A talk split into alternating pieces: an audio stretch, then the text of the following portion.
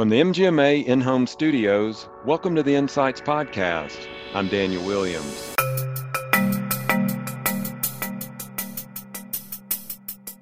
Research has found evidence of implicit bias based on gender, age, sexual orientation, ethnicity and race, religion, disability, appearance, and more in the general population. And experiments have further shown that our brains classify people by race in less than one tenth of one second. It's less than 100 milliseconds, which, which is about 50 milliseconds faster than categorization by gender. And it's subconscious. We don't know we're doing it, but it happens. That's Jessica Ellis Wilson talking about implicit bias. We'll hear more from Jessica on developing strategies to test for and confront implicit bias in the workplace. But first, a word from our sponsors. Connecting 600 health plans to 1.3 million providers and over 100 million members to deliver electronic healthcare payment reimbursements is what PaySpan does every day. PaySpan solutions are designed to help medical providers simplify patient payment processing and manage financial processes in a quick, convenient way right at the point of service. Learn more about how PaySpan can help deliver a better patient payment experience while optimizing practice financial management at payspan.com. A proven payment solution for patients' out of pocket cost, the Care Credit Health, Wellness, and Personal Care Credit Card gives card holders a convenient way to pay for treatments and procedures at locations in the Care Credit network. With promotional financing for purchases of $200 or more, cardholders can move forward with the care they need and want today and make monthly payments over time. Learn more about how Care Credit helps providers deliver a better patient financial experience at carecredit.com slash MGMA podcast.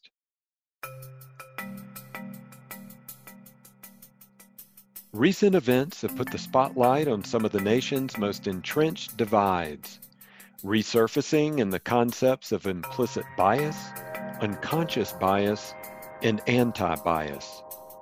In this episode of the MGMA Insights podcast, Jessica Ellis Wilson, CMPE and principal for Practical Management Consulting, breaks down what biases are, how they cause unconscious discrimination, and how the best leaders are aware of their own biases and have strategies to neutralize them and ensure an inclusive culture for staff providers, and patients. Jessica, thanks so much for joining us today. Daniel, it's my pleasure. Thanks so much for having me. Sure. Now, you recently spoke at the Management Practice Excellence Conference. You spoke on the topic of confronting our implicit biases. Um, briefly, if you don't mind, what, what inspired you to research this topic and want to present it to healthcare leaders? Yeah, so this has actually been an area of interest for me for a lot of years. Um, I really believe that until each of us reckons with our own implicit biases, we're going to keep repeating the same harmful patterns of hatred and intolerance. And I want to help us evolve our understanding of ourselves, of how we see the world, and how we interact with others. I've actually been speaking professionally on the subject since way back in 1995. Although, uh, as I was serving full time as a medical practice leader, I didn't really have a lot of time to spare for speaking. Now, though, as the events of the past few years really have shone a spotlight onto some of these issues, it's really never been more timely to talk about implicit bias. Okay. Okay. Well, thanks for that. And I, you have such an interesting topic and you and i have corresponded through email and further you know kind of dug into this. So i over the course of this interview i want to explore those major themes you're talking about look at where we are societally um, how that impacts the individual how it impacts the workplace. But first just so we're clear with everything and we really understand where you're coming from if you don't mind defining some of the key uh, terms that you're going to be using that regard bias, the different types of bias that that we're dealing with here. Sure. So explicit biases are the ones that we know that we have. There are our conscious preferences implicit biases are like brain shortcuts. They're in everything we do, and they're how we're able to navigate the world without constant cognitive overload. So, our brains make assumptions based on patterns, past experiences, personal beliefs, and cultural and societal norms. And they can be really helpful and positive things, but they can also be harmful. Uh, research has found evidence of implicit bias based on gender, age, sexual orientation, ethnicity and race, religion, disability, appearance, and more in the general population. And experiments have further shown that our brains classify people by race in less than one tenth of one second. It's less than 100 milliseconds, which, which is about 50 milliseconds faster than categorization by gender. And it's subconscious. We don't know we're doing it, but it happens. Why is that? What is in the brain that's doing that? And how do we, how are we able to, uh, I guess, test that? How, how have scientists found out that we're actually doing that within that, that really just snap of the fingers time frame that you're talking about? So there's there's a lot of research out there. It would take us way more than the time we have allotted for this podcast to really talk about it. But the the short answer is that you know the most some of the most primitive parts of our brain, which is the amygdala, um, sends out something that we interpret as fear or challenge when we are uh, exposed to people or things that we perceive as different than ourselves. And so that sort of subconscious fight or flight response causes us to be uncomfortable and that sort of seeds in the cultural norms that we've been exposed to. So if you live in an area where you are eh, which is let's say you live in an area that's primarily white. I live on Cape Cod, Massachusetts, which is 94% white. Mm-hmm. Um, if as a child growing up, if you are not exposed to people of other races, then when you're first exposed to it you know as a as an older child a late teen and early adult your brain sends out that signal um, which is why things like uh, making sure that we have diversity in media and diversity in the narratives that we expose people to on a regular basis whether through our school curriculums whether through our our popular media whatever it may be that people are exposed to outside perspectives so that they are able to not sort of overcome that amygdala response mm-hmm. i think we've all heard that you know the term colorblind so i i think based on what you're telling me is that is inaccurate, that we are not actually colorblind, that our brain in that reptilian part, that most yeah. primitive or basic part of the brain, it is processing information immediately when we meet someone. Processing information regardless of whether we are consciously aware of it. And uh, there's a lot of really well intentioned people who truly believe um, it when they say things like, I don't see color. Mm-hmm. But unless you are one of the, you know, 8% of men or 0.5% of women who are colorblind, um, you see color. yes. And, you know, and and you you process it whether you're aware of it or not you see gender and you process it whether you're aware of it or not um, which sometimes speaks to why there are these cultural stereotypes against people who don't conform to these things mm-hmm. if you can't if your brain can't immediately classify someone it causes cognitive dissonance which can really sort of a lot of people can't handle cognitive dissonance mm-hmm. um, so it makes them uncomfortable and it makes them not want to interact and so, you know, these sort of marginalized identities are further marginalized because they're just pushed away and continuously labeled as other. Mm-hmm. So we have to we have to recognize that we see it and then deal with the rep- the repercussions of that. Okay, I I recognize that my brain sees race. I recognize that my brain sees gender or whatever else it might be. How do I make sure that I really am behaving in ways that are consistent with what I believe, which is that everyone is equal? Mm-hmm. Um, and that's that's really sort of the first step in how do you get to really dismantling the effect our biases have on our on us. Mm-hmm. Yeah, you're making my brain go uh, uh, 100 miles an hour over here as I'm processing some information. And I read an article just this past week that, and I, I promise you right now, I'm going to try to not do this behavior, but it said that men mm-hmm. uh, interrupt women when they're speaking at a much higher rate than they interrupt other men. And so, gosh, I'm going to guard myself during this interview, but um, why is that? Yeah. What is going on? Because as the article I was reading was explaining, it's for the most part, it's not conscious. We're not going, oh my gosh, this woman's talking. I'm going to now speak over her. It's just, it's something that's being processed there in the brain, and so it's kind of taking over. What what is happening in that in that instance?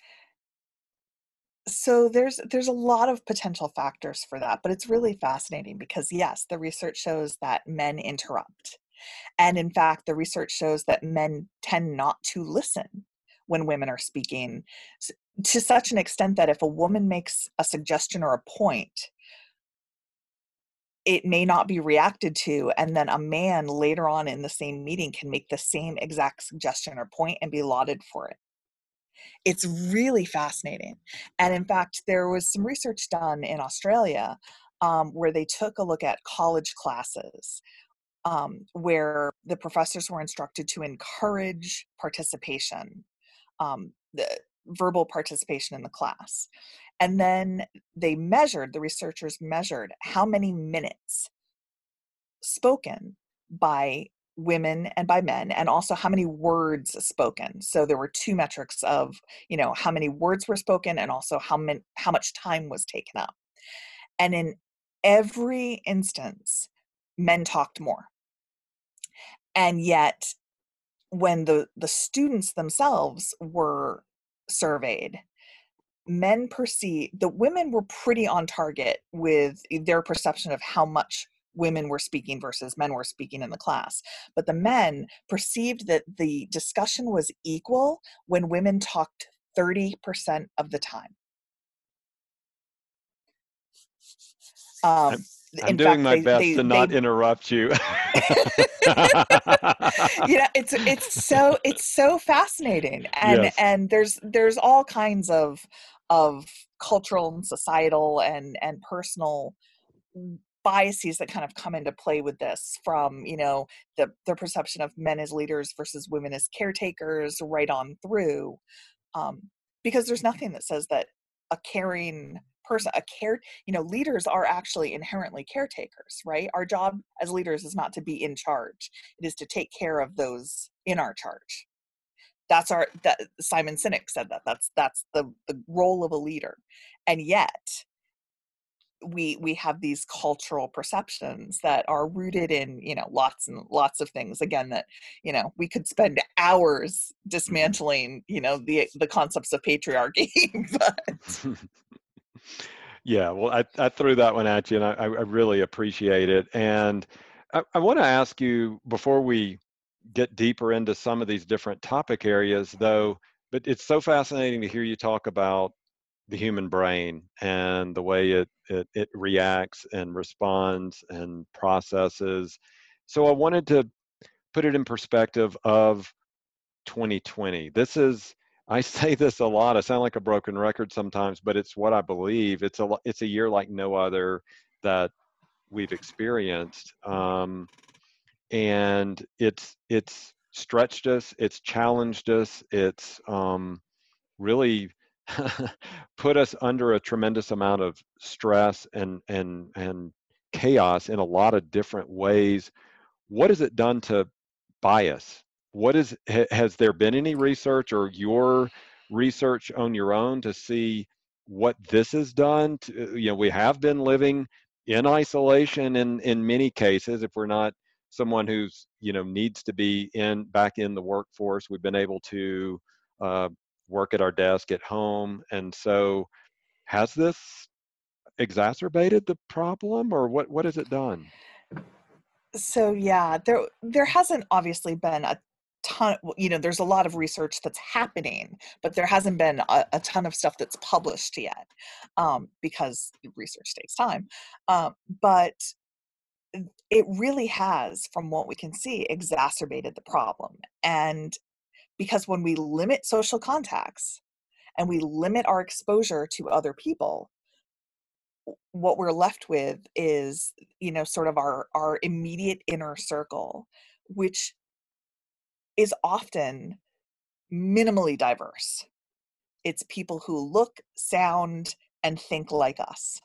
Because it's usually either our family or our, our closest, closest uh, associates, you know, our closest, closest friends. So we, we, 2020 has really sort of deepened these sort of echo chambers that we are in naturally. We're in it because the algorithms of social media show us th- posts that are similar to our own.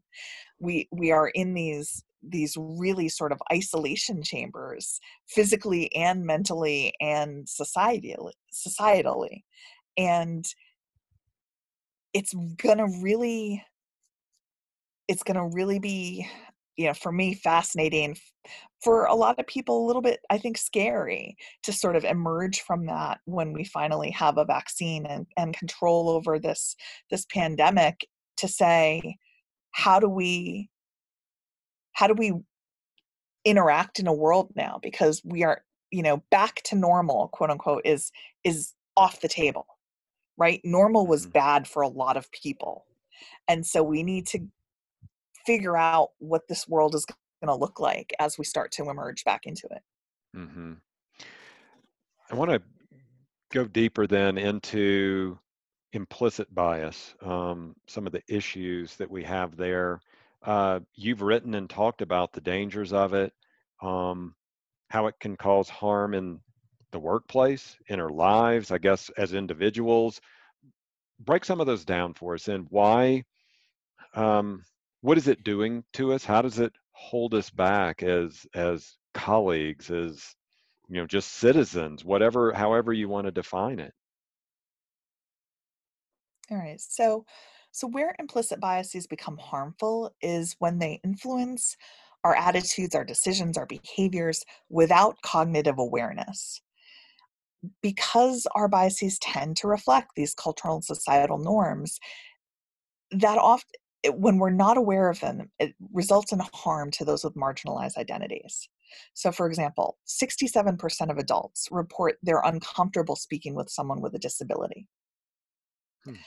Women and minorities are consistently given lower performance ratings and lower salary ranges for the same quality of work. And we like, as I said, we like to surround ourselves with those that we identify with or those that we want to emulate and that excludes those we perceive as other because they make us uncomfortable so it it influences the world in so many insidious ways that we don't necessarily realize it you know you think about when you walk into a toy store how are the toys divided uh, they're in boys gender, and girls gender wise or age right? or right i'm yeah. trying to remember well, t- right and and so they're they're they're they're separated by age of development, you know, especially developmental toys. Mm-hmm. But the biggest divide, right, is there's a boys section and there's a girls section. Mm-hmm. And where do you go if you want a soccer ball? I would boys section or uh, I'm not you sure. go to the boys section. Okay. Right. Okay. Right. But but the women's US soccer team are the reigning FIFA Women's World Cup champions. Mm-hmm. The US men's team didn't even qualify for the last FIFA World Cup. I mean, and that's mm-hmm. a whole other thing. The men play the FIFA World Cup and the women play the Women's World Cup, mm-hmm. which again, you know, reinforces male as default.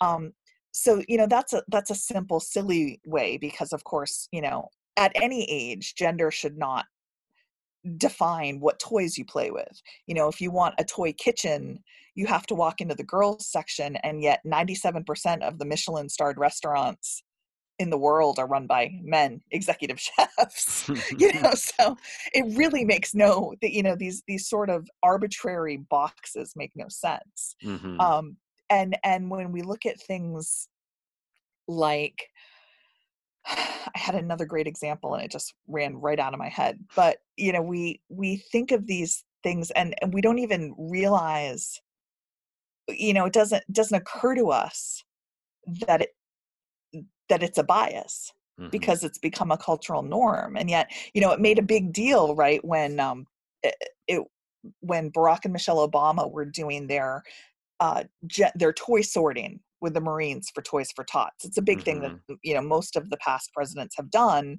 And Barack Obama took a softball set, you know, a baseball set, and put it in the girls section hmm because his daughters enjoyed playing baseball. You know, and it, it caused a, a, a real conversation about you know the role of gender in toys and and things like that.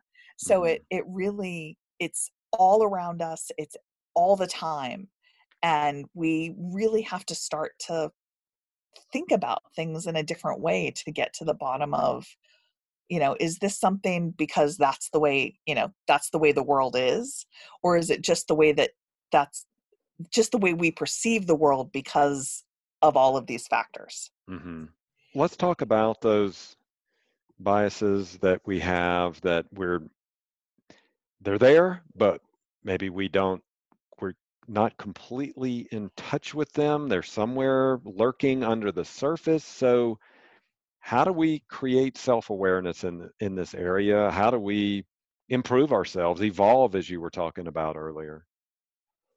Yeah So the first question a lot of people ask is, how do we know we have? You know, I don't even. Ha- I don't think I have any biases. I hear hmm that a lot when I when I give talks, and and the answer, the easy answer to that is everybody has biases. like Right. we literally could not function as humans without them. Um, at any given moment, we're exposed to about 11 million pieces of information, and we can cognitively, functionally process about 40 of them. So without biases we would be on over cognitive overload all the time. And so how we and we have to remember again that implicit biases can and and often do run counter to what we consciously believe. We can honestly and truly believe and espouse equality and equity for all people and yet still behave in ways that are biased or discriminatory and never even realize it. So you know how we we have to identify them within ourselves and then we have to work to mitigate the effect.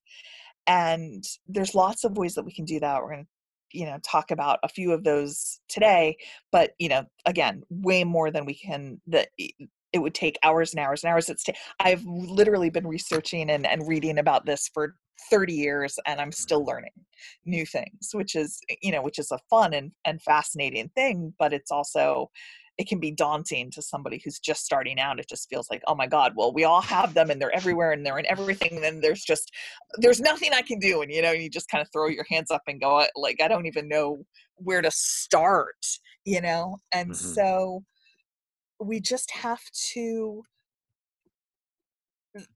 first we have to identify them so the easiest best way to identify them is to take Harvard's implicit association test. So Harvard's Project Implicit, it's been going for years now.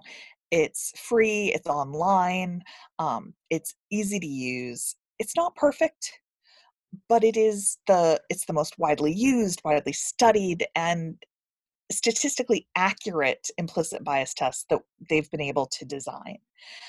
Um, and you can take it anonymously. Each module takes between 8 and 12 minutes, so it's not a huge time investment. And you can take them repeatedly and you can view your results immediately. You know, you don't have to give your email, you don't have to sign up for anything. It's a it's a really low stake investment of time and and energy. And you can take, you know, there's there's dozens and dozens of modules that you can take. Um, I recommend starting with the societal um, side of it. If you look at the, if you go to Project Implicit and you look at the page, it's the left hand side, and you can, you know, just proceed as a guest and take the tests. But you can take, you know, you can find out if you hold implicit bias on all kinds of things on race on gender on weight on disability on you know religion all eh, all sorts of of different factors and it can give you a good starting point of okay i you know it shows i have an implicit bias about race so now what do i do about it right so then you Mhm. know you can kind of focus one at a time i don't recommend that people go in and take all of the modules at once you know take a, a half day and and do all of them. Don't because again you're going to be overwhelming. You're going to be like well i'm biased about everybody. I hate everything and forget this right? And so Mhm. you really just have to kind of have a plan and focus you know and maybe it's gender that you want to focus on first. Maybe it's race. Maybe it's you know and and really sort of make that plan how do i do this? And as you do it you'll start to realize that it, you can make these habits that will start to lessen the hold that implicit bias has on your decisions, your thoughts, your actions. And it's much, much easier then to start to see the bias in other areas. And then you Mhm. can start, you can work to really start to mitigate it. You know, one one drawback um, with the implicit association test, though, is that when you go back and you retake take the test. Your results can vary widely. So you can take the test and it can show, let's say, a slight preference. And then you do all this work and you go back and you take it, but it, you're having a bad day that day and it shows you have a, you know, a strong preference. And you're like, I did all this stuff and it didn't help. Um, that's not necessarily true. So your results can vary pretty widely from test to retest based on how stressed you are, lack of sleep, uh, you know, being upset, being distracted. All of those types of things, all of those types of, of situations will make your biases more prevalent and stronger, more um, able to impact your behaviors and your thoughts. So if you you know do some things and you take the test and it sh- isn't showing improvement don't be discouraged. You know give it a couple more weeks give it a couple days even and take it again you know and and kind of track your progress over time because one outlier um, result isn't necessarily indicative that it's not working for you. Um, it's also worth noting that because of the cultural socialization aspect, the societal and cultural norms of bias, it's possible to be negatively biased against a group that you yourself identify with and favorably biased towards a group that um, you don't belong to. And I know that seems counterintuitive, but it's true. So, you know, don't assume that just because you're a woman, you do not have a bias against women because you may. You know, don't assume that because you are um, somebody who is Jewish, that you don't have a bias against Jewish people. It's really an, a fascinating way that our brains sort of absorb the cultural norms around us, even when they're not in our own best interests one of the most glaring examples is is Adolf Hitler. You know, he Mhm. was the leader of a movement that preached tall, blonde, Aryan people, Mm. and yet he himself was short, uh, dark haired, and of Jewish descent. Mhm. Mhm. So point. it's really like, and yet, you know, eh, eh, they all followed him, and it's about, you know, so it's it's really a very strong thing that our brain, you know, strong trick that our brains can play.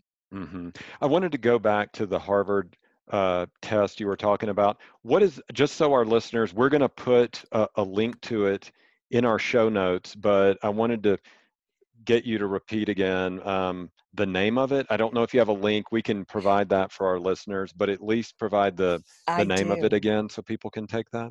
Yep. So um, the website is implicit.harvard.edu and it's called Project Implicit. It's the implicit association test. So that's the the best measure that we have. And again, it's free online, and there will be we'll provide the link to everybody um, on the same uh, site that you're listening to the podcast on. So Okay, we've been talking about biases on the personal level. You know, how do I improve myself? How do I evolve, so to speak? Um, but I was curious about the organizational side of it. Can biases live within an organization or within that culture? Can it be systemic? Uh, what are what are your thoughts on that?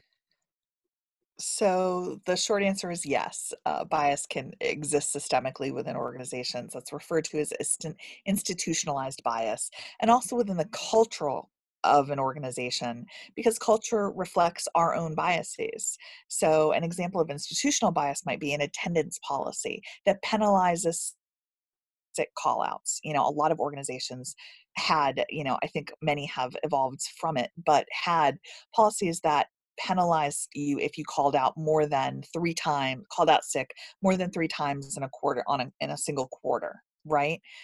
That negatively disproportionately affects people with chronic illness or disability or someone who's a primary caregiver to someone with chronic illness or disability.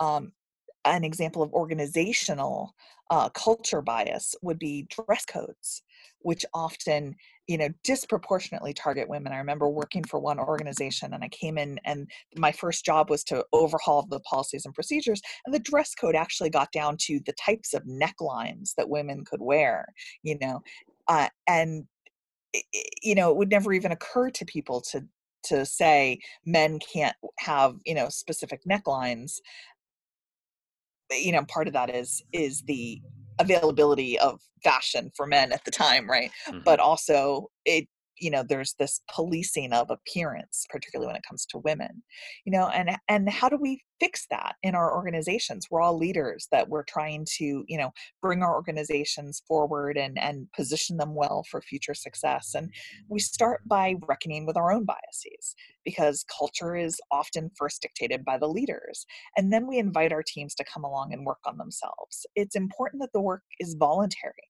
Let people self-select for the best buy-in and we need to ensure i mean we need to ensure that you know our mission our vision our values reflect a commitment against bias and that our policies and procedures reflect that commitment. But ultimately it's the human factor that we have to work the hardest at. Develop strong anti-bias trainings and programs. Let people elect to join them. You know incentivize where you can hold them during working hours. But if we capitalize on the good intentions of the folks who want to be there and want to help make this change, they're going to be the best cheerleaders we will ever have, and they're going to move the needle on the organization as a whole. Mm-hmm. Now, you brought, uh, you sent me an email. You brought up a few topics that I'd like to explore uh, that really caught my attention. In one of one of the comments you made, you said there's an intersection of empathy and implicit bias. What are you getting yes. out there? What what is that intersection? What are what are we looking at here? So many of the tools that we talk about to combat bias uh, individuation seeking out pre- outside perspectives active listening they're also tools that increase empathy. You know we think of empathy as a character trait but it's really it's a neurobiologically based competency that we can teach. People who rank high in empathy show fewer implicit biases than those who rank low in empathy you know which is which is just fascinating. So you know, the Dalai Lama said love and compassion are necessities, right? They're not luxuries, and without mm-hmm. them, humanity will not survive. And I think that we can learn a lot from really looking at that intersection. Mm-hmm. Um, in the research you you cited, you said there's a decline of empathy in the U.S., particularly in healthcare. Now, that last part really got my attention because I think of healthcare workers as serving people, healing people. Um, but you're talking about the research has shown there's a decline of empathy. So, so spell that out, explain that to me so I can yeah. get a better understanding of that. Yeah, so research shows that empathy is decreasing in the general population. The you know, Scientific American um, published an article in mid September that was titled The US Has an Empathy Deficit. And research has shown that medical school training, in particular, decreases students' empathy unless they are engaged in ongoing extensive empathy training. So we teach empathy in medical school, but it's usually like a one month rotation. You know, it's it's it's not built into the curriculum and the problems compound over time. There was a, a, University of Chicago study back in 2000 in the uh, in JAMA that found that primary care physicians missed 79% of emotional cues from patients that indicated the need for a compassionate response. And a Johns Hopkins study from 2017 found that 74% of healthcare providers in their ICU showed no evidence of compassion for patients or families. So we talk a lot about things like burnout in healthcare, right? Burnout is literally the absence of empathy and compassion.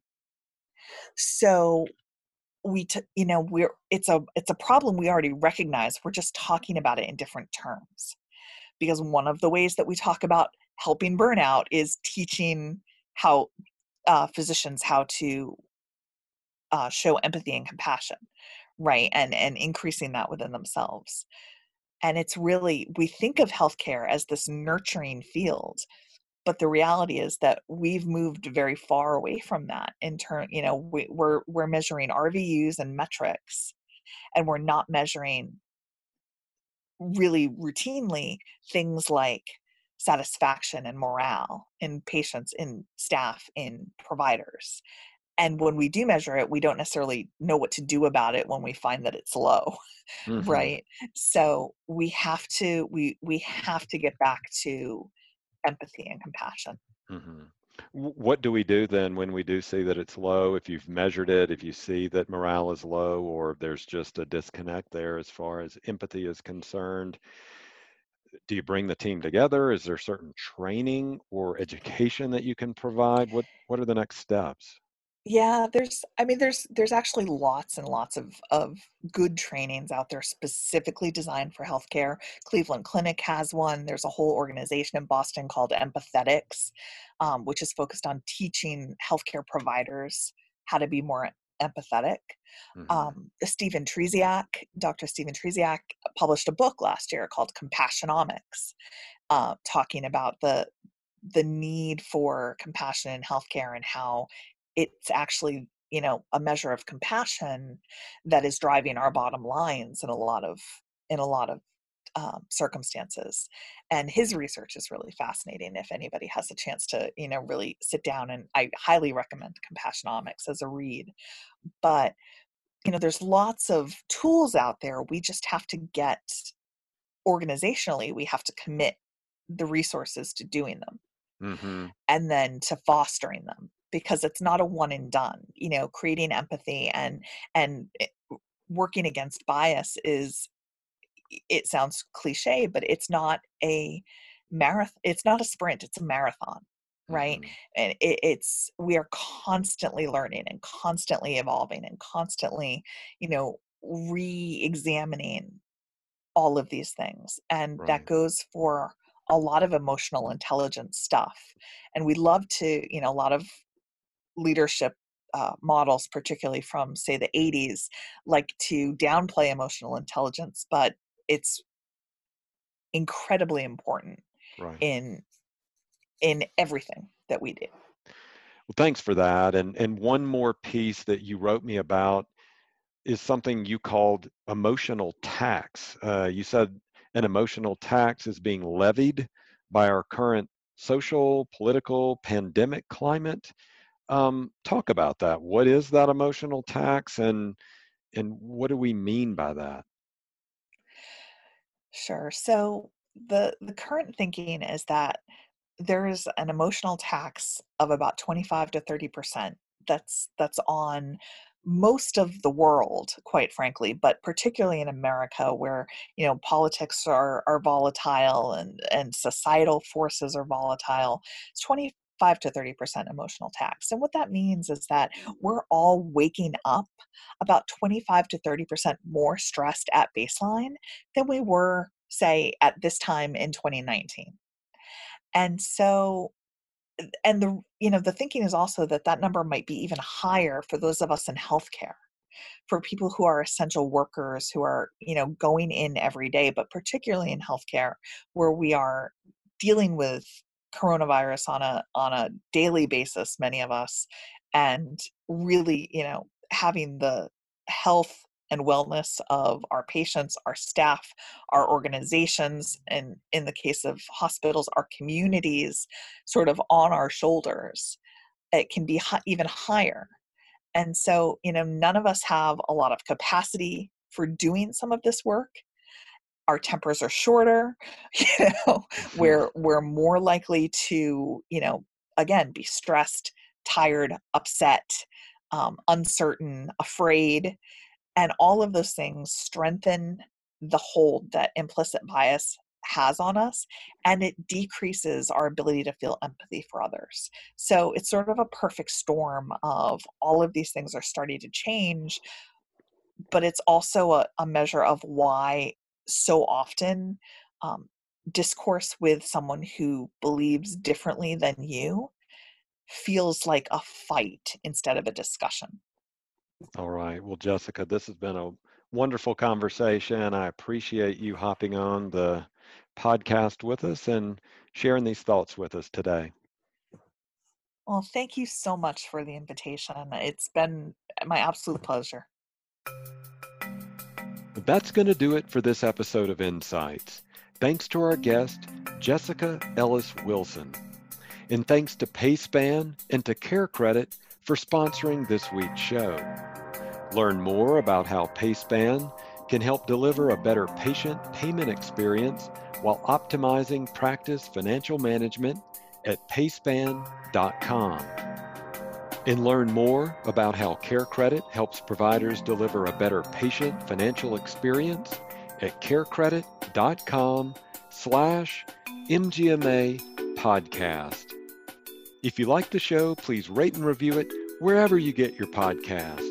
If you have topics you'd like us to cover or experts you'd like us to interview, email us at podcast at mgma.com or find me on Twitter at mgma daniel. MGMA Insights is presented by Declan McGee, Rob Ketchum, and I'm Daniel Williams. Stay safe and thanks for listening.